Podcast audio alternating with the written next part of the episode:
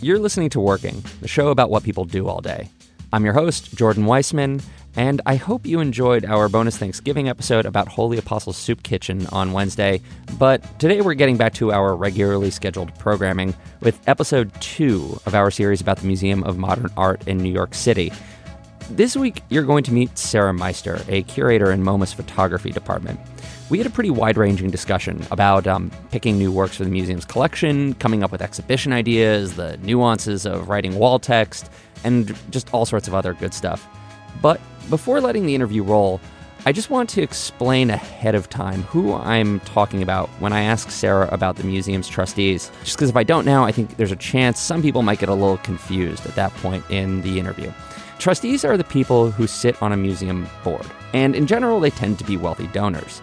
And as you're going to learn, one of a curator's many, many jobs is figuring out how to convince and cajole these wealthy folks into seeing the value of different works of art. I hope you enjoy.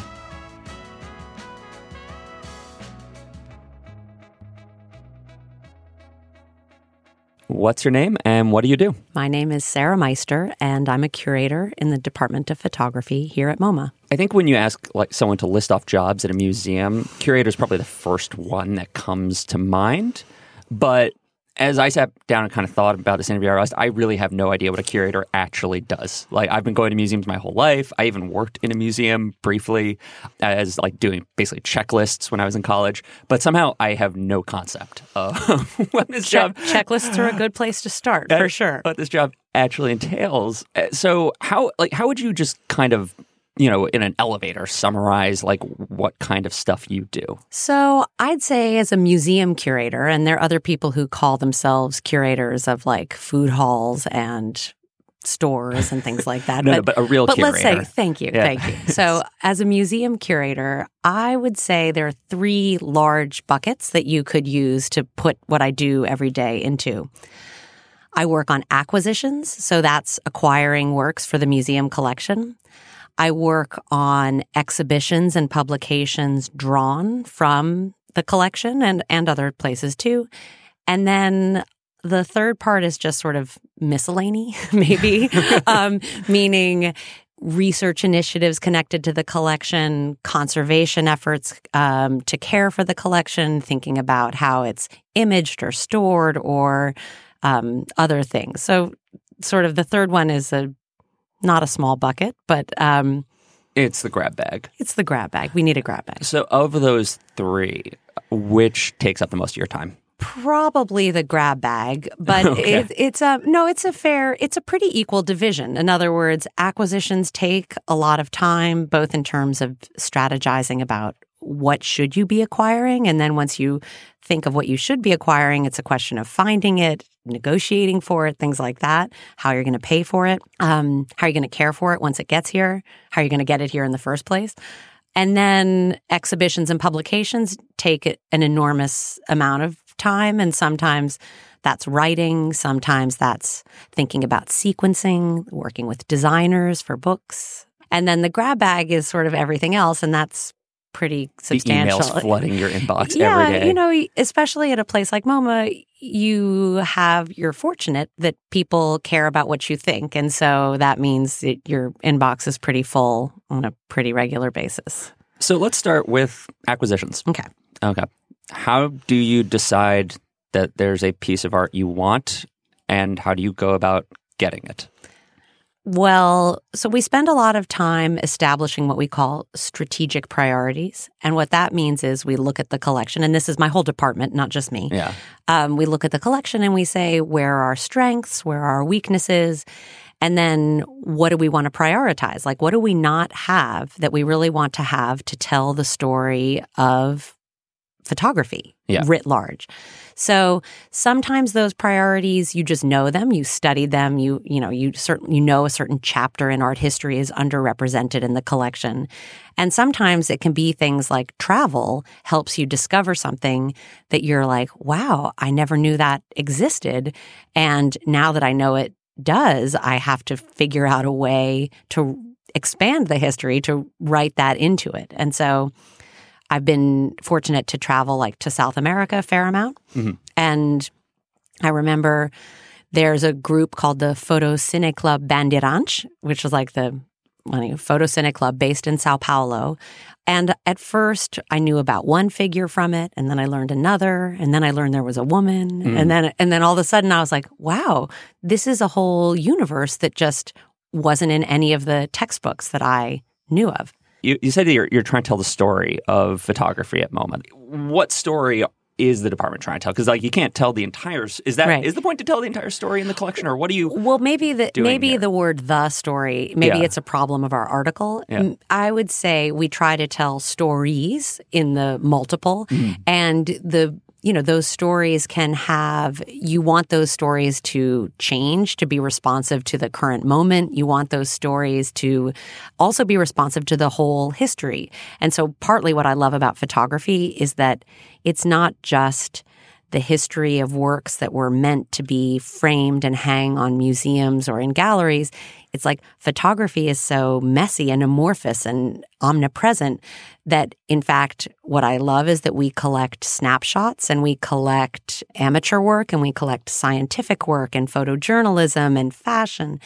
And, you know, when you're doing all of those things together, you're being true to some sense of what photography has been and maybe more. Yeah, because I guess you know at the start of photography, it wasn't even really considered art. It, it was considered science. Right. It was, and then you, it sort of became a novelty, and those like those Victorian photos, and, a, and a, collectible, and a keepsake, and uh, and it wasn't that people were deaf to its artistic potential, and certainly some of the best ones that you have from the 19th century have an exquisite sense of composition or scale or texture, but but you're right. When I was uh, I was trying to think of.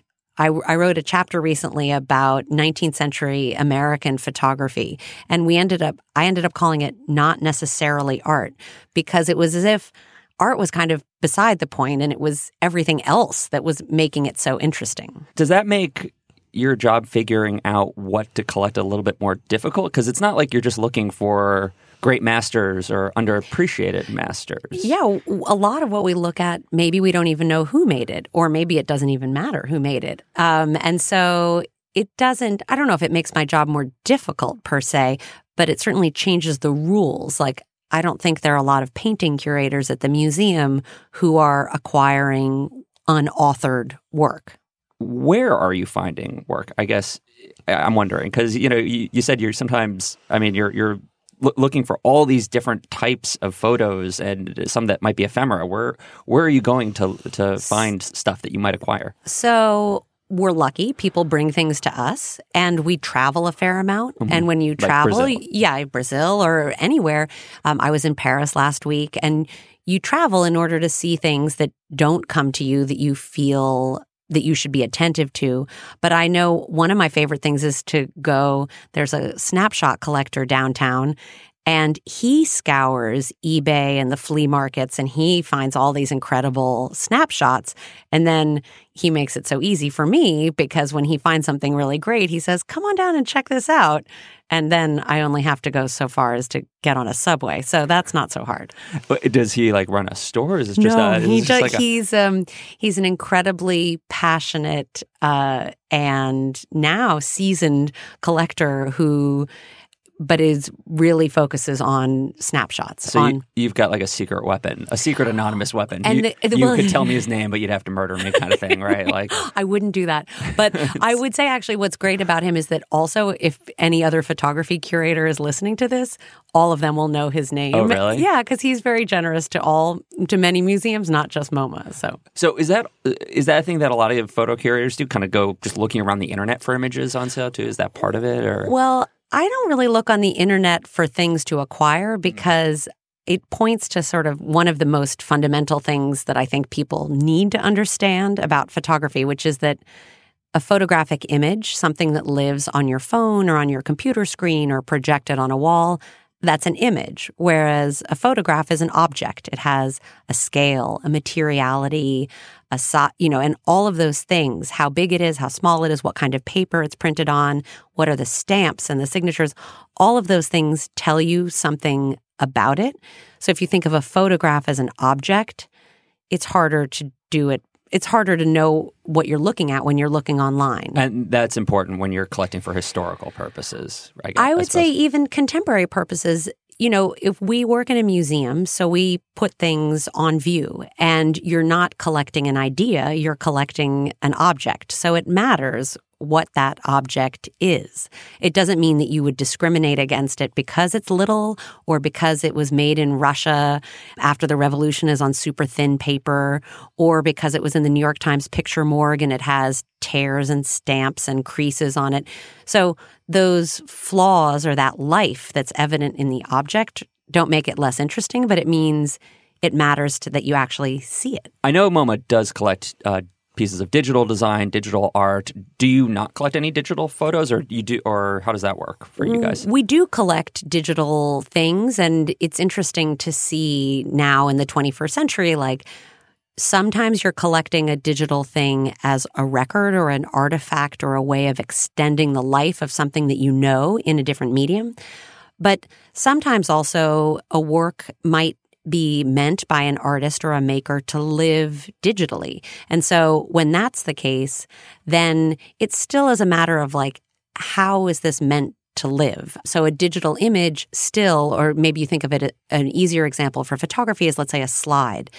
A slide still has a materiality. And even if you digitize that slide, and you show that projected image, there's still something that you're collecting. And there are you know really interesting artists who are making things that are digital but they they still care how you encounter it or they think about that Yeah. And so, it, but so if there is something that is just meant to be seen on a screen, that's how you would collect it. Yeah. If it's meant to be printed out at any size on a printer, however, then you collect it that way. But right it's part of it. and of you sort of hope that it matters to the maker so stephen shore in his retrospective there were he's an incredible instagrammer and those pictures that he posts on instagram are meant to be encountered in that way and so we put ipads in the galleries to allow people to see those you're not going to print that out and put it on a Right. wall. I worry when it's like, oh, it doesn't matter what scale it is, what size, you know, what material it takes. And you're like, well, maybe it should. Once you've decided you, you want something, you encounter that Brazilian photo while traveling, or you find that snapshot. What do you do then?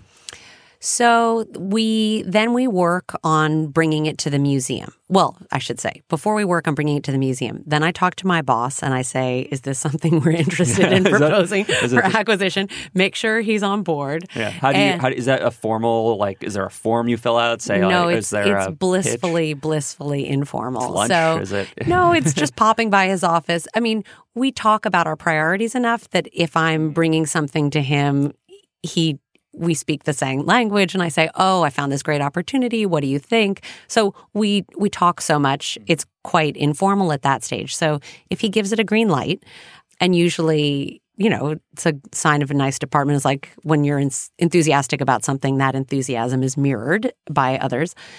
So once we say, okay, let's propose this for acquisition. So one of the important things to know about a curator, at least a curator at MoMA, is that we may propose something for acquisition, but it's not approved until the Committee on Photography approves it. Mm. And it won't go into the collection until the committee approves it. So we do a lot of steps in the interim to bring it to the museum, to do research on it, to present it at a meeting, but we don't actually officially acquire it until the committee approves it. And who's on that committee?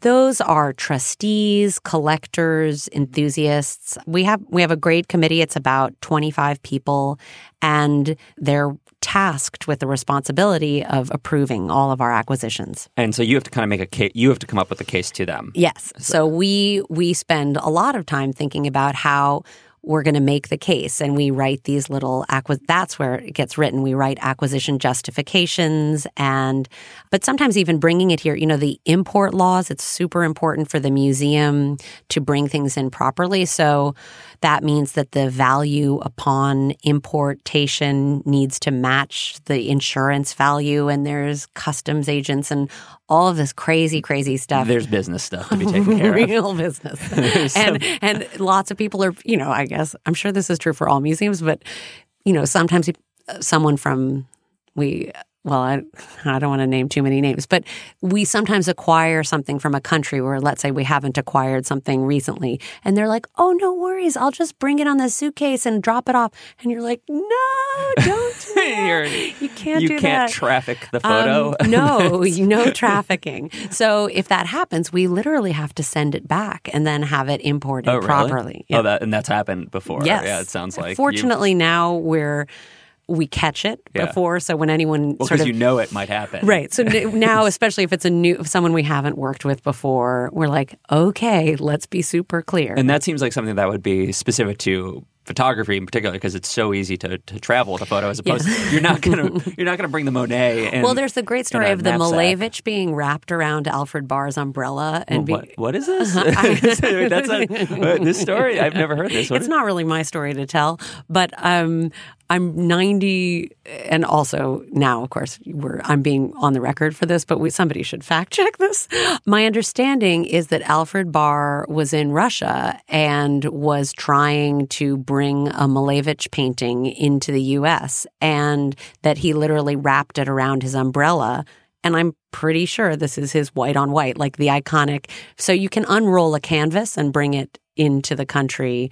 It's not that much bigger than a Yeah. photograph, but yeah, that's um, those are the good old, you know, those are the good old days. We Alfred would- Barr was Alfred Barr was the director of the museum, the founding director of the museum. well, so it was within his. You know, if he wanted to bring it that way, he who was going to tell him no, except for customs. right, except for the United States government. Although I think uh, certainly now, even Glenn Lowry, our director, he would not bring a photograph. He would not bring a work of art to the museum rolled around an umbrella. Like we we appreciate that doing it by the book is um, important. So when you're making this case to the committee, are you doing like, you know, are are you getting up with a slide deck and making the presentation? Is this like your your pitch meeting? Like, how does that work? So we have three acquisition meetings a year, and they're big deals. It's almost like we put on an exhibition three times a year, but in private spaces in the museum that nobody can see. And then we put it up one day, and we take it down the next day, and we put up labels, and we frame things, and we put them on easels. And yes, we have. Um, so all the works are there. That's really important to speak to that materiality. It's like it doesn't matter if it's an idea; it matters what is it that we're actually acquiring. Although for A and D, sometimes that is an idea, but that's another story. So we get all this together and then we sit down and it's very formal and we have nice snacks and, you know, Perrier and water. And we try to make the case for why each of these things is an essential addition to the museum collection. And whether it's a gift or a purchase, we need to say, why do we need this for the museum? And so you're doing that three times a year. How many pieces will you be pitching eh, at each one of those? It varies, but it's usually over a hundred works per meeting. Now, sometimes those might be twelve works by the same artist, so it's not quite as crazy as it seems. And that's just you. That's or- just photography. Oh wow! And how many departments does the museum have? There are six curatorial departments in the museum. And so, and they're all kind of pitching like that. Yeah, where I mean, it, painting and sculpture requires fewer Mm-hmm. objects, but I their budget's a little higher than ours. Truth be told, um, but someone like A and D probably acquires about the same number of works that we do. Is the process any different when you're acquiring a work from a very famous artist, like when you want a Richard Avedon or Diane Arbus, versus those snapshots you're talking about? The process is the same no matter what the nature of the work is. Sometimes with our committee, there's a level, a base level of understanding. So there, you know, if we're proposing a Robert Frank photograph, everybody knows who Robert Frank is. Everybody knows why it's important. Then it might become a case of like, why this piece but it's always a question of justification you know why why does the museum need this and i will say we're offered a really generous number of gifts that we decline because we think you know what this isn't going to live the most active life here that it could live we have other examples by this artist that we think are more likely to go on the walls so we we spend a fair amount of time really trying to say like what do we really need and what do we want? And if something is going to live a better life somewhere else, then we'll try to make sure that that happens. Like you said, the trustees play a big role in acquisitions, and I know that, like for big ticket items, often they play a very significant role of you know, I guess do you ever find yourself having to lobby like individual trustees? Or is there is that like a bit like kind of one on one type thing, or is it? Yeah, I mean, many of the most important acquisitions that I've for which I've been responsible absolutely have happened thanks to the generosity of one or a small handful of incredibly generous committee members or trustees. So let's say we want to acquire something and I go to my boss and I say, isn't this really great? You know, I think we should really have it for the collection. Mm-hmm. And he might say, I totally agree, but we don't have enough money for it. And so then he'll give me a green light to go try to find that money for it. And if it's a trustee, we make sure that we talk to our development office because they may be being asked for something else from mm-hmm. someone else in the museum. If it's someone on our photo committee, and you know, I I call them, you can ask them the poor things. I call them a fair amount and I say, "Hey, I've got this really exciting thing. You know, do you want to come in and take a look?" And but so, to some extent, you're trying to convince them to donate and say, "Hey, this." I is, try to say, "Yeah, this is- would this is would you worth it." please make it possible for this to be in the museum collection?" Yeah. And the small thing that we can offer in return is that their name would be on the wall label, which seems hmm. they don't they don't do it for that. They they really do it, you know, because they think that whatever we're proposing, Yeah. if we've persuaded them that it's important and unique, So their taste matters a lot for what a collection might look look like in the end. So is part of your role kind of trying to educate them, or do you like try to talk to them and, and keep them abreast of what you're working on in between when you're actually trying to sell them on a specific work? Or Absolutely. And also, we try to think of works that particular collectors might want to support. So, you know, you you develop a sense of what a committee member's taste is, and then if you find something that you think is really great and you're like, "Oh, they're really going to love this." You know, either it's a work by a woman artist and this is someone who's always supported work by women artists or they really like 19th century things and you hope that they like this 19th century thing. and I guess also that probably helps for when you're doing the like committee because then you can get them to lobby their their yeah, colleagues. Or, They the committee, you know, we they're there in the Yeah. committee. So if something is fully funded and we're presenting it to the committee, that's a Yeah, much that's a um, different- Yeah, yeah. that makes it a little bit easier because we're um, it just makes it easier. yeah, it's already funded. That's Right. How often are you trying to poach a, a a photo you saw at another museum? Does that happen ever, or is that Um, pretty rare? Well, we don't think of it as poaching. Yeah, you're not going to have like an elephant gun to you know, take out the guard. But Um, no, we we you know uh, sure there are a lot of times when I'll walk through another museum and I'll see something that a you know a colleague has acquired and I'll be like oh jealous jealous but the nice thing is we I don't know these things tend to work out you know it's we do when there's a Paris Photo is a photo fair in Paris that just happened and it's when that happens, you certainly want to make sure that if there's a unique work that speaks to your acquisition priorities, that you see it first and put it on reserve before colleagues and other museums do that. But there's a pretty good sense of collegiality in the field too. So, you know, every once in a while there'll be something where we'll want it. But if another museum gets it, it's like, well, at least it's well cared for there. You know, they'll love it too. do you guys ever bid for things at auctions? it's rare, but it happens. And I occasionally I'm the one like calling in the phone bid. And I find it honestly the most nerve wracking part of my job because it's such a foreign universe. It, we really don't do it that often, but every once in a while something comes up and you're bidding and you're, you know, listening in. And we have great, some of our committee members, the people who approve our acquisitions, they like coach me through it because they bid at auction all the time. So they're like, so you want to be calm, you want to wait until the, you know, bidding dies down. it's um it's another universe. Is there like someone there, like while you're on the phone, like chill, chill? Like, no, I, like- I could use that, or I should have like pills would have been helpful. Um, but no, th- the other thing is the auction houses; they're true pros. So Yeah. when they know that you're a real novice, you know it's about getting a good person on the other line who makes sure that you really don't mess it up. But of course, you can't reveal to them like what your ceiling is. So yeah, it's is it- still but- But you do. Uh, they give you a ceiling essentially, and they say, yeah, they're like, you cannot. yeah, yeah, there's A hundred percent. There's a ceiling.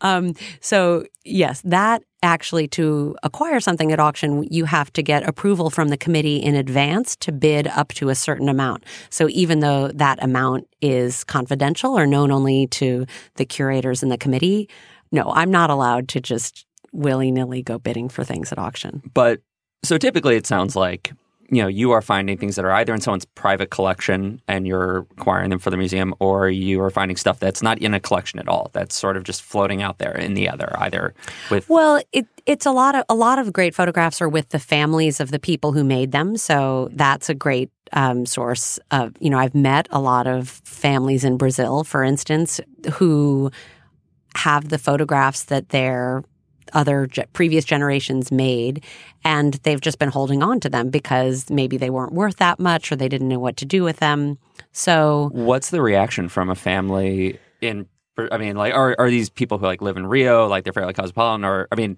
it's a range. I would say sometimes you're talking to somebody and they've never heard of MoMA and they couldn't care less and they, you know, it doesn't matter. But that, so that's actually a little harder. Well, I was going to say, what's the reaction when you go to someone and say, "I'm from a museum in the United States, a, a large museum in the United States, and I want to look through your family photos to figure out if they're historically significant and maybe buy them." Well, that sounds pretty daunting. We actually, you know, you try to be conscious of the fact that for those people who have heard of MoMA or who know that museums exist, even if they don't know MoMA per se, although most of them do know MoMA, you try not to go to them unless you have a pretty good sense that they know why it would might be a good thing for a work by their you know in their family to come to the museum. So you're not um you know and sometimes i'll go see work in brazil where i'll say this really ought to stay here. Like this is a piece of your national heritage. It wouldn't even be right to bring it to the museum. You know so i'm i'm really glad that the there are p- private and public collections in brazil that are taking care of this same material because we don't want to be taking things where they where they would live an active fertile life in their home country We don't want to be pillaging. right Yeah, that's. Yeah, I feel we're talking about. We've mentioned Brazil enough times. I, now I, I, I feel like I just want to know a little bit more, even though this isn't strictly about the nature of your job. But Right. can you just tell me a little bit more about this kind of movement of photography that you're going and researching? there? Sure. Uh, super briefly, I there's a group called the Fotocine Club Bandeirantes, and they were a group of amateurs who were active in Brazil throughout a lot of the 20th century. But I'm particularly interested in what they were doing between, let's say, the mid 1940s to the mid 1960s, and they made photographs that they then circulated internationally in these salons, and they salons went to Paris and Japan and or Paris and Tokyo, and they they're incredibly interesting works, both in an experimental sense and speaking to sort of a larger humanist moment. So these pictures circulated in an incredible international network, and they were both humanist pictures of their family, of the environment, of their neighborhoods, of their architecture, but they also had these great experimental impulses of using negative printing, abstraction, and they basically are very well known and they're very good scholars looking at this work in Brazil. But when I ask any of my other North American colleagues, it's like no one's ever heard of them. And you know the way I, I was always taught photography in, in college, you know, back when I had a little time to be a photo nerd, was that it, it was overwhelmingly Europe and American, like West Western, like and not like Latin America, but it was it was that seemed to be where most of the focus was. So this would kind of counter that narrative. Bit, Yeah, guess. I think partly what the whole museum and the whole world right now, you realize that the narratives that you've been handed are kind of maybe grossly inadequate to think about the way art was made over the course of history. So, how you go about filling out those gaps is super interesting. And whether one of the things I love about this Photocine Club group is that these amateurs were making these incredibly experimental, important works, but there were also pictures of like kittens and little babies with bows in their hair and cute girls smiling. reminds and- me of something. Hmm. it's Right. almost as if. yeah, and it, you know the thing, the fact that these things can coexist Yeah. side by side in the same group is super interesting to me as well. We've we've been taking pictures of kittens, and we'll always be taking pictures of kittens as There's- long as we have cameras. Yes, I mean now I'm a dog person, but, But, yes, yes. This podcast is sponsored by Ramp. Are you the decision maker in your company? Consider this. For the first time in decades, there's a better option for a corporate card and spend management platform. Meet Ramp, the only corporate card and spend management system designed to help you spend less money so you can make more. Most corporate credit cards offer points as incentives, but those points amount to less than their worth in real cash value. Ramp's business cards offer you cash back, real money in your pocket. Plus, you control who spends what with each vendor. And Ramp's software collects and verifies receipts automatically, which means you'll stop wasteful spending and close your books in hours instead of days. Businesses that use Ramp add up to 5% to their bottom line the first year. If you're a decision maker, adding Ramp could be one of the best decisions you've ever made. And now get $250 when you join Ramp for free. Just go to ramp.com slash easy. Ramp.com slash easy. R-A-M-P dot com slash easy. Cards issued by Sutton Bank and Celtic Bank members of FDIC terms and conditions apply. Are you collecting these photos right now um, or researching these photos right now because you want to put them in an exhibition or just because you want them in the collection to have on hand as sort of in storage? So we really try not to acquire things just so that they sit in storage. That's like a pretty core value. So yes, I do hope that with this and plan with this Brazilian material to do a book and an exhibition drawn from that that probably won't happen until 2020 at the earliest. So um, and that's in part because what I hope to bring to it is new scholarship, sort of new perspectives on this work, and to make sure that for people who don't know it, that they are given the apparatus to really understand it and understand its place. What, what's the work that you had to fight hardest or jump through the most hoops to uh, acquire? So I think some of the most complicated acquisitions come from when you're also trying to figure out precisely what it is that you want to be acquiring. And sometimes sketching that out, you don't necessarily know what's the universe of work from which you can make a selection. And then if you can, especially if there are language barriers and geographic barriers and things like that, you can have an acquisition that seems like a simple enough idea, but it's actually not always straightforward to say, this is the work by which this artist should be known in the museum's collection. Can you give me an example of one like that? So let's say there's an artist named Paz Errázuriz, and she's a fantastic photographer from Chile. Mm. And I traveled to Chile and saw these extraordinary photographs that she made there. But, you know, when you're there, you don't you're not just making an acquisition on the spot. You're you then you leave and you think, okay, those were amazing, but should I be I need to know everything else that might be available so that I can make sure that what I saw is the right group. And then once you're sure that what you saw is the right group, you're like, well, what does that actually mean? Can I afford it? How is it going to get shipped? You know, so mm-hmm. it can take months, sometimes even years for an acquisition to come to fruition because of a whole bunch a slew of complications wrinkles when once you've decided you want to acquire something have you ever had to pitch it multiple times there... oh i mean yeah. almost everything i pitch multiple times um, rare is the instance where you pitch something I mean, it it happens occasionally where you have just this incredible, unique acquisition, and you pitch it to just the right person, and they say immediately, "Yes, I, you know, I totally understand why you need that, and I want to help." Yeah, and when I say when you pitch, when, when I mean like to the committee or multiple, that like you, yeah, that would be sort of fundraising to a committee member in advance yeah. of the presentation to the committee. Yeah, and you just go through okay. And does something ever go to the committee for like the vote and it gets turned down and it comes back next year?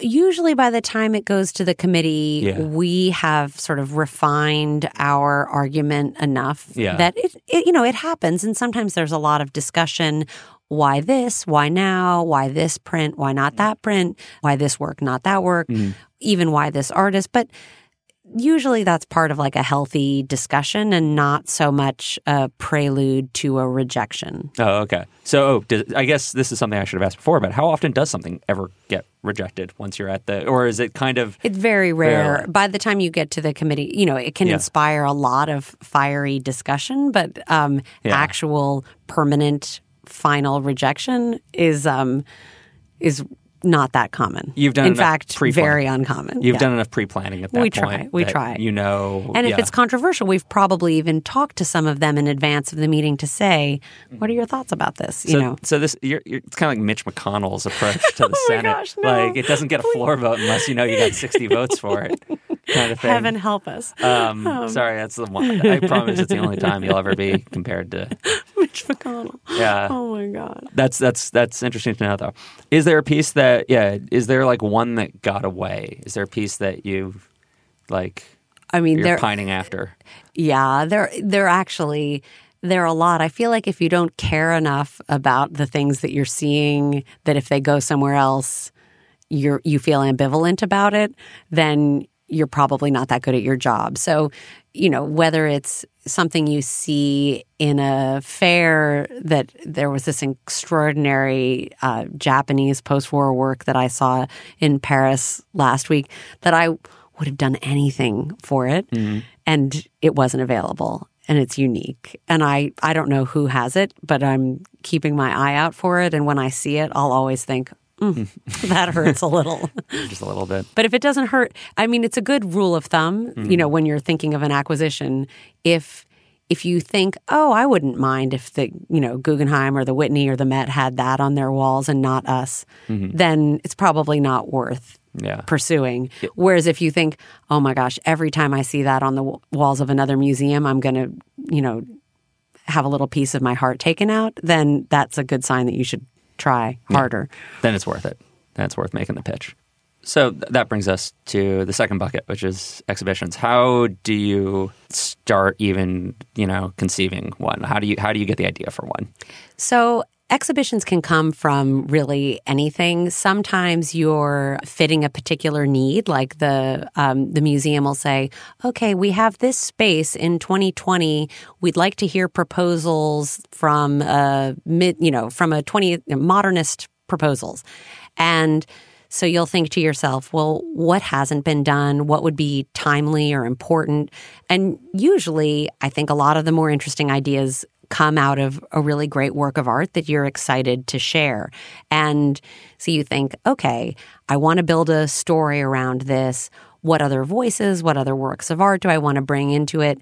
You you try to get your idea clear enough that you then go to the we have what we call an exhibition committee, and that's full curators from all departments and a few senior administrators, but like no one from marketing or development, no trustees. So it's really a wonderfully pure exchange of ideas between colleagues. And if you can convince your colleagues in the exhibition committee idea that your idea is worth doing, mm-hmm. then then that's good. And then it becomes scheduled and then you really get to work on it. It sounds like you guys try to maintain kind of the the equivalent journalism of like a, you know, a iron curtain or that's iron curtain, a, a wall between edit business and edit. Uh, that, Yeah. that's sort of the idea you try. I mean, you, and you I- strive for. I hear, you know, I talk to a lot of colleagues at other museums who have to answer to focus groups and who are put pressure on to sort of do exhibitions that speak to audience. And one of the great things about working here is that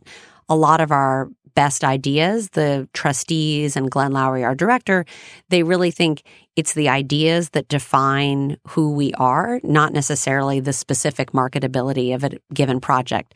And so that means that we do many exhibitions that don't necessarily I mean I can't say I've done a lot of oh maybe any blockbusters I was but gonna say people talk a lot. I mean, guys, people talk a lot about now how museums are sort of dominated by blockbusters. That's is that. I mean, But I think if you looked at MoMA's program, Mm-hmm. Um, usually we try to have an anchor exhibition, one that we think will have broader appeal or interest or a connection.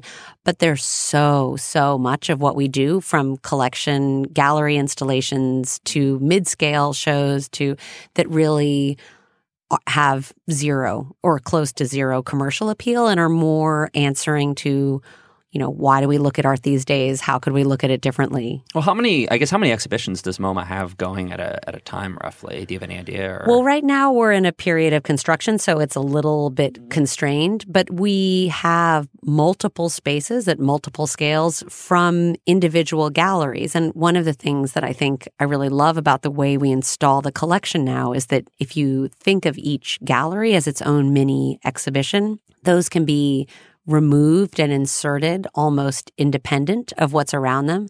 And so what that means, uh, you know, our poor frame shop, our poor graphics department, what that means is that you know, all of those really are little exhibitions and they are all changing all the time. And that's, you know, we're not going to take Starry Night off view, but we are going to try to make the experience of coming into the galleries a fresh one even for people who live in New York and come here all the time. And so that gives you some flexibility too for scale for what you want to do. You don't have to propose something that's going to be an entire floor. yeah, like and. I, you know, especially I think as a photo curator, I like working in that sort of mid scale. I think it's super exciting to think about what's the tightest way you could make this argument.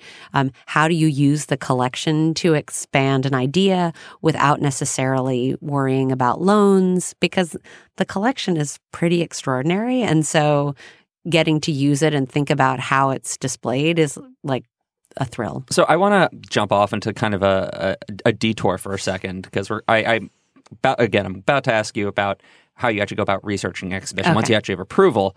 But um, what's your background? How did you end up a curator? I you know what is where what was your route into I have job? a fairly unusual background as a curator in that I came to photography from my middle school years as a practitioner.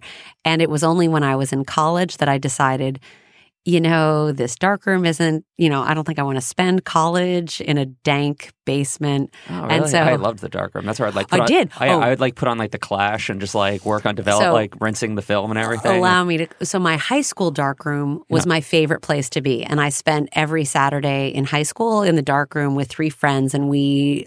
I loved the chemicals. I loved the dark and this.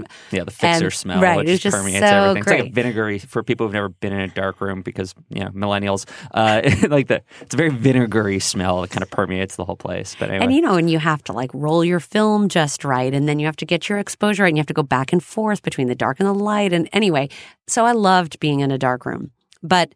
I guess I got to college and I was like, I don't know, maybe this isn't right. And I, I had an internship at the Whitney, and there were two uh, people in my college who were older than I was who really were like, you don't want to, you know, I mean, truthfully, I was a terrible photographer when it all comes down to it. And they helped me see, well, you know, you could study photography as a branch of art history instead of making bad photographs. And that seemed to be a pretty promising path. So then I became an art history major and I was hired right out of college to work here at MoMA. okay. And so you so you had this this was your academic focus, and you ended up at the museum, and you kind of worked up since. So, and that, I'm asking because you know uh, you're. I, I guess as a curator, your job is to research and make academic arguments to some extent. So I, I guess that is your you've studied in school. I don't. I don't like to think of myself as an anti-intellectual just because I don't have a PhD. But yes, the the research is. You know, it's so seductive. Like you, when you want to know something well, and you work with a group of colleagues who don't accept that you couldn't know something, or at least that you have to know what you can know, and whatever you can't know, you also need to be able to Yeah. explain why you can't know that. And, you know, I work with incredible, you know, my, the research focus between all of my colleagues is a major preoccupation. So we have a research assistant in the department who, when we were doing this Dorothea Lange book on her migrant mother photograph, working with the librarians from the San Francisco Public Library, tracking down the microfilm for the San Francisco News from March of 1936 so that we could read the articles so that we could uncover the source of the captions for the pictures that are in the Library of Congress. It's like, Yeah, you're really that's yeah, real good. Yeah, yeah, no, that's like really research. Yeah, serious research. That, Um, that's like primary or- source, great digging. and you know sometimes you really sometimes there's a detective aspect to it or looking at installation views of the world's fair in paris in 1900 and seeing when the very photographs that you're studying are when you find a good enough image of it you can enlarge it and see how they were displayed there and also though research in terms of understanding arguments that have been made contemporary arguments historical arguments you know you it's um ignorance is no is not acceptable. So once you've gotten the exhibition approved and you know you're going to do it, how much do you actually know about the subject? Like, have you basically given kind of like an outline, or It- like how much is there to learn at that point? it's a it's a real range. So you know a fair amount because you have to have been able to convince your colleagues that it's an idea worth pursuing. and do you know every piece that is going to be in that exhibition, or do you just sort of Rarely. have a okay? you rarely you when you're when you've proposed an acquis- an exhibition sometimes you know, like, this is the scope of this. It was this suite of 12 works, and that's the exhibition idea. But a lot of times you wait until it's approved to finalize the checklist, to design the space because you want to make sure you have they fit well, they work together. So, no, the approval of the exhibition is fairly early in the process usually. Is it sort of like you know what what's there? Is like this is the story we want to tell. Here's the kind of stuff that might be in it. What what are you yeah actually... you say this is this is an exhibition i think is worth doing. This is why we say why moma? Why now? Why should this happen here? Why should we do this now? And being able to answer those questions, usually you have an idea of this is the scale that it should be. You know, it couldn't be less than this because if I can't highlight the work of these photographers, then then it won't make sense. But there, you know, there can be some fiddling around the edges and sometimes some of the smaller research questions and curiosities are the ones that take the longest to solve. So you know you're doing it, but you it takes a while to get there. And so, the committee is not going to care about the little, little thing, the small. No, they yeah. they trust. You know, I mean, we all trust one another. So once once you have a green light to do something, you continue to talk about it with your boss and your colleagues. But it's not it's not usually no no one's going to pick apart so your research. You've basically you've got your direction once you've got it approved. So what happens then? What are you doing? So let's say one of the things that an exhibition I worked on recently with a colleague named Starr Figura in Drawings and Prints. It was called Making Space: Women Artists and Post-War Abstraction. And so one of the hardest parts of that was getting the title approved. No, that's not the hardest part. um, but it's true getting a title that the museum, you know, that we as curators and the museum feel comfortable with. That's a big thing that we Yeah. do. Is that, Um, is that a lot of cooks in the kitchen kind of coming up with? not not too many, but but but opinionated cooks, So, um, and you know, and thoughtful cooks. So Yeah. cooks who think about marketing, you know, in a way that I don't. That's not my job, Mm-hmm. but I care. I certainly want people. I want there to be a clarity to it and an elegance and all.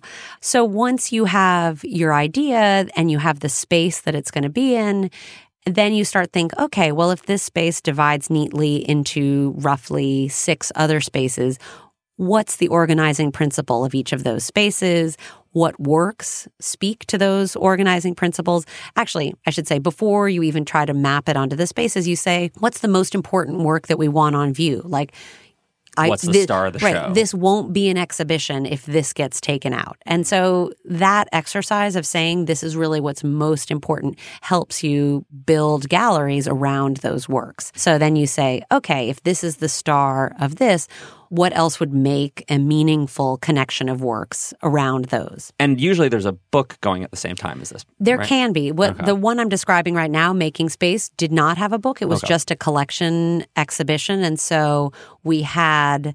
Um, it's true when there's a book, sometimes you've thought through some of these things in advance, and there's less a question of like how you would define the edges of it because you know.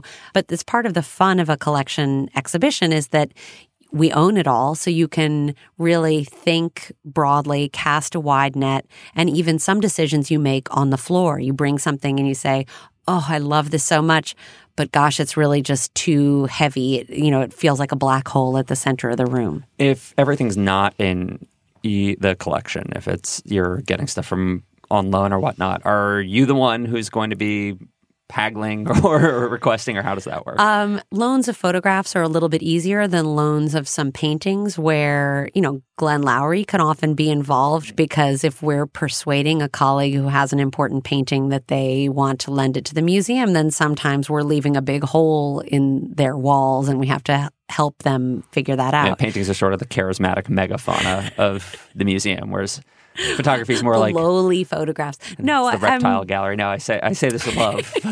it feels like love. Um, no, the the photographs. It's just that they're it is a medium of multiples, and Yeah. that's partly what's interesting about it. It's not that there aren't unique photographs, and we will work very hard with our colleagues to get the right prints of the right images here. But they're but Ansel someti- Adams did it like in He- series of yeah, twenty or yeah, whatever. Well, yes, probably not twenty, but well, might sometimes. Okay, but maybe the ones that we might be interested in. Maybe there is only one or two. Yeah. So it, it depends. But negotiating loans is certainly a part of the story for Yeah. sure. Is that ever kind of your personal connections with other? Sure. that Yeah. like you know, our colleagues write to us and they say, Oh, Sarah, you know, these six works would be so important to have for our show. You have the best print. This is a key part of the story that I want to tell. And then I have to negotiate with making sure that we don't need it for another purpose here. Do you ever trade like you know baseball cards or? it doesn't, it doesn't come down to that. Well, um, but it does. You know, it's like trying to say, okay, we had this on view last year, so our conservator thinks that it should be rested, and we have another plan to have it on view in another couple years. So, for conservation concerns, it can't be on. You know, there are things like that that happen in photography that don't happen with paintings. I like the idea of a, uh, a photo. I guess it has to be rested because it can't be exposed to too much light, right? Right. I'm imagining a photo is just sort of like a like basketball player Right, or something like right. chilling on the Right, silk sheets and all. No, um, we do. We say resting the photographs, and it means keeping it in a cold, dark place and not letting anybody look at it. yeah, that's uh, and it has. To, I guess, and just otherwise it would just turn yellow or fade out, right? I mean, different processes have different stability, and our conservator helps us sort of come up with guidelines. But yeah, usually once something's been on view for three months, then it should rest for a year. That's like a general rule of thumb. So I got away from the process of actually doing the exhibition, and I keep going down these like kind of detours. But that's fine. As I, uh, It's all work. Yeah, right. It's all work. This is work. Detours. So it seems like a lot of work to me to put together a book while you're also putting together an exhibition. Like, and and so- how about three at once? Yeah, three- yeah. So how many people do you have kind of at your command doing that? Like how many people are Well, you no, working no with? one's at my command. We're all, how many people? How many colleagues do you have working with you? I? I'm I am very lucky that here I might have uh, one curatorial assistant who's working with me on a five year research initiative around the work of August Sander, and I have a 12 month intern working with me on the Brazilian Modernist show, Mm-hmm. and I have another colleague who's working with me on the Frances Benjamin Johnston Hampton album, which were those 1900 Paris pictures. And I have another colleague who's working with me on the Dorothea Lange research. So there's there's kind of like a whole team of people and maybe I'm only sometimes and there's some overlap too. Some people are working on more than one project, but Yeah. How long? How long does it take for one of those research projects to actually turn into an exhibition? Like before, I mean it can be years. so uh, you'll have really. yeah. So you'll have someone just start with the seed of something, saying this is something we're interested in at the museum, and just keep working it until. Well, it depends on, you know, a 12 month intern is only here for a year. I had a two marvelous research fellows who were here for a year each. So sometimes they come in at the beginning of a project, sometimes they come in more in the middle. And, you know, you try to help articulate both in your own mind and for their sake, like, what's a manageable, you know, what can you solve in a year? What can you, or for some, you know, obviously many colleagues are here for longer than that. So what's their contribution to this project? And, um, Before you said that ideas for exhibitions kind of just bubble up from whatever you guys are working on. Is it usually something does start as one of these long term research projects? Like you guys have your research assistants looking into stuff, and then it kind of just hits like a certain. It, it gets ripe. It gets. Well, it- I would like, say by the time we have a research assistant working on something, it's already clear enough that it's going to be approved or that point, or okay. yeah that it, that it's an idea that's worth prioritizing. So the sort of very early percolation is more you know having lunch with my boss or the other senior curatorial colleagues where we'll say like this is really interesting to me these days or I've been thinking a lot about Mm-hmm. questions related to this. and then you'll start doing the research, And then- once you get to the point where it's like, okay, this is something that we really can turn into, you'll start assigning people to it. Yeah. and then that can take years after Yeah. that. so once you've gotten once you've gotten something approved, potentially, It can or still take it can years. still take years to make it work because you have to do that much.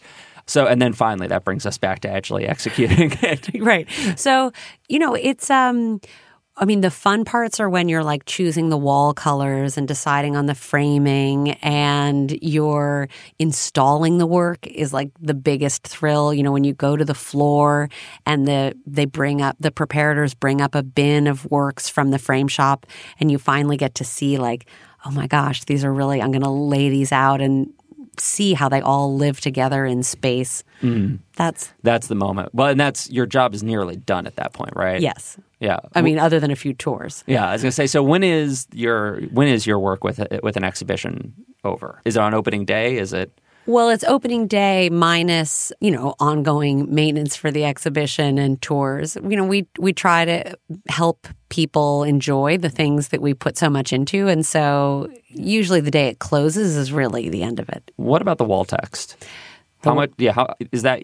Is that all you, or typically, Well, or is a, it? a team, uh, the same team of people who help research it. So we all write wall texts. We all nobody signs any of them, which is a curious thing. Come to think of it, because we also want those wall texts to have a point of view. Like we, this we don't like it. It's not like some omniscient something force is saying this matters, but it's really more helping a viewer have a specific point of access into a work of art that they might not have otherwise had. Do you have? Are you also editing other people's wall text? We've been talking more and more as an institution about sort of the craft of writing, and Leah Dickerman and Sarah Bodenson have been convening us to sort of think about what does it mean to write about art. And writing is different from being a curator, although it's a super integral part of it because it's not enough to make things look great together. You want people to understand something about why you've put these things together and why they should care. Do you have any pet peeves as someone who has to write and edit this stuff? Because I mean, descriptions on museum walls can be something. like, I am very, very grateful that the museum demands a an attention to what the experience of reading a wall label would be. And yes, I certainly walk through other museums. Other We- museums, yes. Other museums, it's certainly not ours, where you feel like, are you trying to be, you know, opaque about this? Like, Yes. are you- so we really, it's a little bit about my object based Yeah. interest in the medium is that I would rather write about something, and the museum would rather that I write about something specific to that maker or that work as opposed to some truism about surrealism in, you know, in a generic sense that could be true. so you're sh- you're shooting for like a little bit of history, a little bit of context, not something weird and philosophical. Yeah. Oh, of- yeah. Yeah. And I and I feel like, you know, they're something that speaks to a particular object. Whereas I think there can be a kind of general laziness of like, well, you you know, you say something and when I read a wall here's what you want to hear my pet peeve. When you read a wall label that could apply to any other number of works, you think to yourself, oh come on, you know, give me something real. Are there any words that you like ban that you're like I can't like adjectives, Um, adverbs that are just like you're like no, I can't. I Um, I mean, the, what I what the really hard part is when you realize that you've been using a word too much, and Okay. you're like, so you know, unadorned or something like you know when you when you realize that I myself am guilty of relying on unblinking. I think to Mm. myself, oh my gosh, I've definitely said that one too many times. It's like whenever I hear myself say "I imagine" when I'm re-listening to my recording of this show. Yeah, I've noticed that, listeners. Sorry, you don't have to email us, but so yeah, we all we all have those Um, moments. And you know, for me also, I've grown up working here, so I see things that I may have written, you know, 15 years ago, and I think to myself, "Gosh, Yeah. I'm not sure I should have gotten away with that." How much time does it take to write one of those? I mean, a good little wall label can take a long time, but if you've It's like an hour, five hours, two oh, days. oh, a wall label shouldn't be more than an hour. Is, like, is this like you write a line, you go off, wait for the muse to come back? Oh, is it? the the no the wall label Okay. you where you want to be with a wall label when you sit down to write is you think to yourself okay here's this object and here's something i want someone to know about this object so then yes i agonize probably maybe an hour is not quite enough to describe how much i agonize over it but that's my problem no a wall label is one idea mm-hmm. that you try to articulate well but an essay, you know, it can be a long time. And I wrote an essay recently where I spent basically the month of August on it. And then I was assigned a really brilliant editor and then pretty much spent much of the last month rewriting it to make it Editors better. will do that. Yeah, Um, and that but- was for a book. That was yeah, good. that's for a book. So what, what about the what about the text that goes you know on The the, actual wall- wall gallery? What do you call that? I- section text or section intro text. text, Yeah. depending on if it's a because that's really what frames your understanding of the argument. yeah right? like people so through. those those take longer but again by the time you're writing that you write that fairly close to the end of the um, in other words the idea for the exhibition should be clear in your mind. So when you're writing the intro text you may have written a book about it already. You may have written the individual wall labels and you kind of know yeah what's the broader story. And we try at moma to keep those pretty short. So that means that you have to be pretty disciplined about what you want to say. So, how much of your time do you spend on books versus actually, you know, putting together the exhibitions? Like, how how would you say your time is split between those? I probably the book it takes at least as much time. Mhm. In part that's because the books that I've been well, I love books, so I, I do spend a lot of time working on that. And you know, an exhibition can take different scales, whereas the book, you know, our publications department, a little bit like our exhibition committee meetings, if you have a really good idea, our publications department finds a way to make it work at sort of the scale that you declare to be the best scale for that thing. So I spend a lot of time thinking about books. I also think as a photography curator, there's this wonderful historical relationship between reproducing photographs and books. And so I love thinking about how my work ties into that history. and so, how many, uh, just raw numbers, how many exhibitions will you actually execute in a year? usually not more than one. Sometimes they bunch up because of other things. You you try to. Yeah. it's a question of the optimal versus what has to happen for various reasons. Um, but it's rare to work on more than one exhibition a year.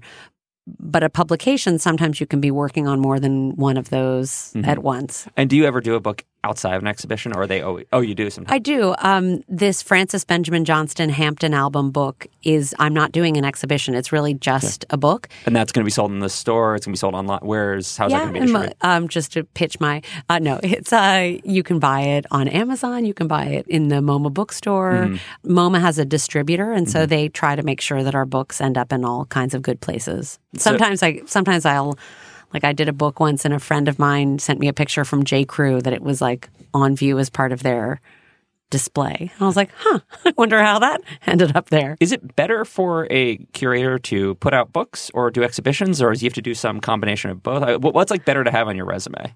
I guess it depends on what job you're applying for. so I I think that probably you know, a big prestigious sixth floor, meaning a large loan exhibition with um, many works.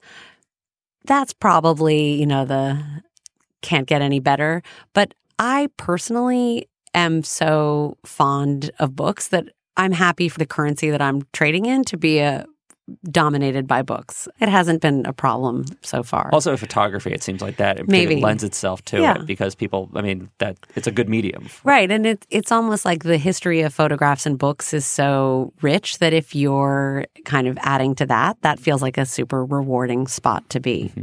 Miscellany. We don't have to belabor it.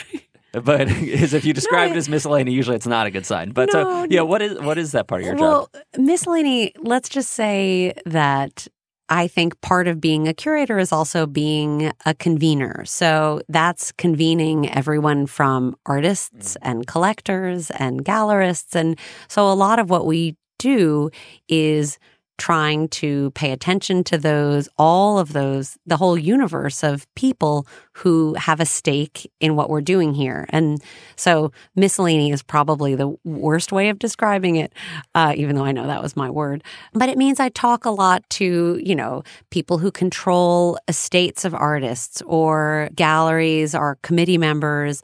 I talk to a lot of artists all the time. You know, sometimes they bring in work to show us what they're thinking about. And, you know, if you close yourself off from all that miscellany, then you're really so missing. It sounds like miscellany is sort of networking around the art world and like getting It- to know all the players. I'd say that's that's true, but it can also be something like a colleague is looking to do an exhibition of kittens. Let's say no, they're not. But anyway, if they were, I mean, it would Um, be it would be a hit. Talk about a blockbuster. total blockbuster. just I, I can only imagine what the reviews would be, but but who cares? But the, but you know, I so it's even inside the museum. A colleague is sort of thinking of an idea, and they're like, "I've been thinking about this," and you know, or someone's traveling here from somewhere else around the world, and you think, "I want to make time to see you, to talk to you," or a young person is looking for a job and they want to talk. So it's kind of networking, but maybe not necessarily for yourself. Yeah, well, no, no, yeah, I guess networks are wrong, but I, yeah, it seems like a lot of your job, like you said, is you you get works from or you borrow works from colleagues you know, or I guess if you want to put on an exhibition of an artist's work, it helps to know the artist. And right? it's even just like on a fundamental level, I think um, the museum carves out time for us to do research in a, in the broadest sense, and it's through that idea of thinking about different ways of doing things, Mhm. which emerge from meeting people who are doing things in different ways from different places. And it's like if you want your mind to be expanded, like the way that you've always done it is in you know inadequate or is just one way you have to spend time trying to understand how other people do things and see things. And uh, when you say that, you mean like going and seeing other exhibitions, or and even talking to colleagues who are writers or philosophers or Yeah. artists or curators from other countries if you want to meet an artist because you just like their work, do you just email them, say, "Hey, I'm a curator for MoMA. Do you want to grab lunch?" Or it's pretty great Yeah. yeah. you just have like a free pass to go meet. Like, I mean, I I do I reflect on that every once in a while. A lot. I'm fortunate that most of the emails or calls that I make, I get a response, and I know that in the world that's not always the case. I was gonna say, does anyone ever say no? sure, sure, sure. They Really? say no. Yeah. Someone yeah. says no to like I I'm a curator at MoMA. You could potentially have an exhibition here, or like I Oh. this is like, Well, or just like in no, general. no, no. No. I would, I would say no. Maybe they, maybe somebody wouldn't say no. You know, if I say I'd like to meet you, they Yeah. wouldn't say no. But I, I ask for a lot of things all the time too. Okay. Um, and you know, think people say no. They're busy. Yeah, that yeah that people that, say no. It it happens. Okay. The um We try to have it be a no that comes after. Like, let's talk about it. Okay, fine. No. what counts as an emergency for a curator? An emergency. Okay. Well, an emergency is when a work of art is at risk in any way. So that's an emergency. We try to really have those never happen, but But it, it happens. you know, it, um, what what how does a work of art end up at risk? let's say the temperature or humidity in a certain environment is no longer as stable as it was either promised to be if it's out on loan. That's an emergency. Um, That sound you're, you have you have the, uh, yeah you have this look like there's a very specific emergency you're yeah, calling right now. You know, it happens. Oh, um, can you, can you know, tell me anon- as anonymous or as, right. as detailed as possible? Well, let's just say the museum systems here are admirable. Like we keep things at an incredibly stable temperature and humidity, the light levels, and you know all of these things are set. But you send things out into the world, and you know, let's say you get a picture of something, and you realize that there's a curtain that's supposed to make a room dark that's been pulled back, and that might mean that there's light. You know. Full on sunlight. That's a problem. That's- so we, yeah, you know, that's we were- that's an art emergency. We were talking about faded photographs before. Right. That's Um, we do not like direct sunlight on photographs. That is not that's not acceptable. at that point you call and you Yeah, you, you you solve it, and you work with the conservators, and you work with the curators and the registrar, and it all it all works out. Has but MoMA ever had something destroyed at another museum? well, we've had things stolen. Oh, really? What Um, it was a while ago. I, w- I did a project on the 50th anniversary of a exhibition that was here called New Documents. Okay. And at the back of that book, we did stories from the archives because, again, the research was so amazing that we thought, let's tell some of these stories. And so one of the stories we told was that Diane Arbus's photographs, which circulated in this traveling exhibition, not once, not twice, but three times. Pictures of hers were stolen off the walls of these other museums. I mean, crazy. And one of them, the our registrar is writing to her counterpart at these museums, being like, "You can't be so cavalier about this," you know. Um, Wait, what? What is the do you- how do you apologize for that? I well, mean, there's some there- really there great. finan- There's some really great apology letters where there, there's where- like is there like a financial like thing like they yeah, have there's to pay an insu- you and there's ins- there's an insurance value, but in part to make these exhibitions whole, we had to write to Diane Arbus and say, you know, the first time we say, "I'm so sorry, this work has been stolen," and then you have to write to her again, "I'm so sorry, another work of yours has been stolen," and then a third. You know, you really, and she. Oh, I wish I could remember the exact phrasing of it. But basically, she had an incredibly good natured Yeah. response to these thefts, saying, you know, I know I should just be flattered. That's a you know, great- I, I know I should just be flattered, but could we raise the insurance value beyond $25 or whatever it had been? Oh God! Well, what year was that? It was 1968. Yeah, that's the same. Yeah. it's twenty. Inflation has raised that a little bit, but still, it, you know, so art market was down. I guess I don't know. at that point, the photo market never had been. So. Yeah, fair enough. So that's a great story. So that's okay. So that's like worst case. Yeah, that's pretty bad. yeah, I, I guess I would take the curtain over that. And another question I just I like to ask, but like, what's what's like something that is typically stressful for you? Like, what is just like a daily stressor? Well, daily stressors are the overwhelming number of messages in my inbox. I would say is a daily stress. Like on it, and I don't know because there are things I don't respond to, and you're like, oh, that feels terrible. I Yeah, hate that. now Google reminds Um, you. I Yes, yeah. that's funny. They are. It's the That's- worst. mm, Yeah. Can't decide if it's better or worse not knowing. So that's a stress. I would say, you know, trying to make sure that all of the things that you're working on are moving forward.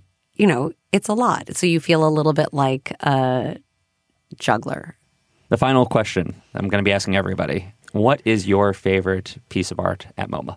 Oh, I resist this question so often. I honestly, I always say, do- I know, I'm asking- I know, I'm asking you It's to truly, it's, it's truly your like favorite pick your favorite baby. Yeah, I, I make, I make a practice of And never for you, doing it's going to be especially I mean. I really care about all of these. Thankfully, babies. they're photos, so you, they can't get angry at you. like they can't.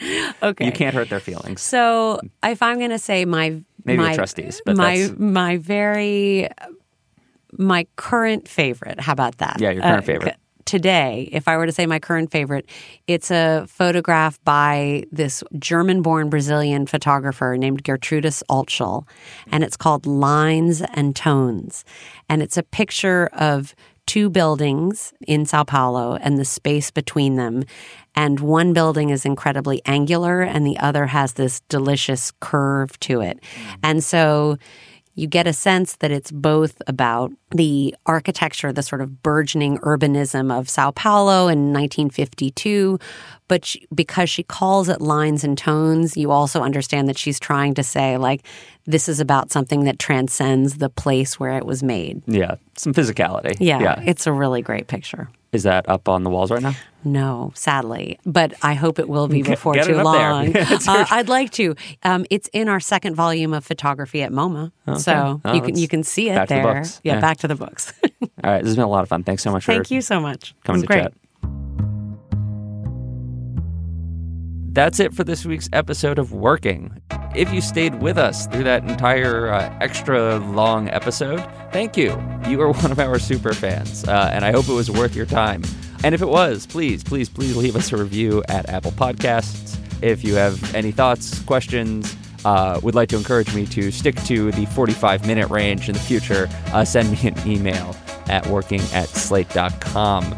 The producer on Working is the indispensable Jessamine Molli. A thank you to Justin D. Wright for our ad music, and join us next week for more MoMA.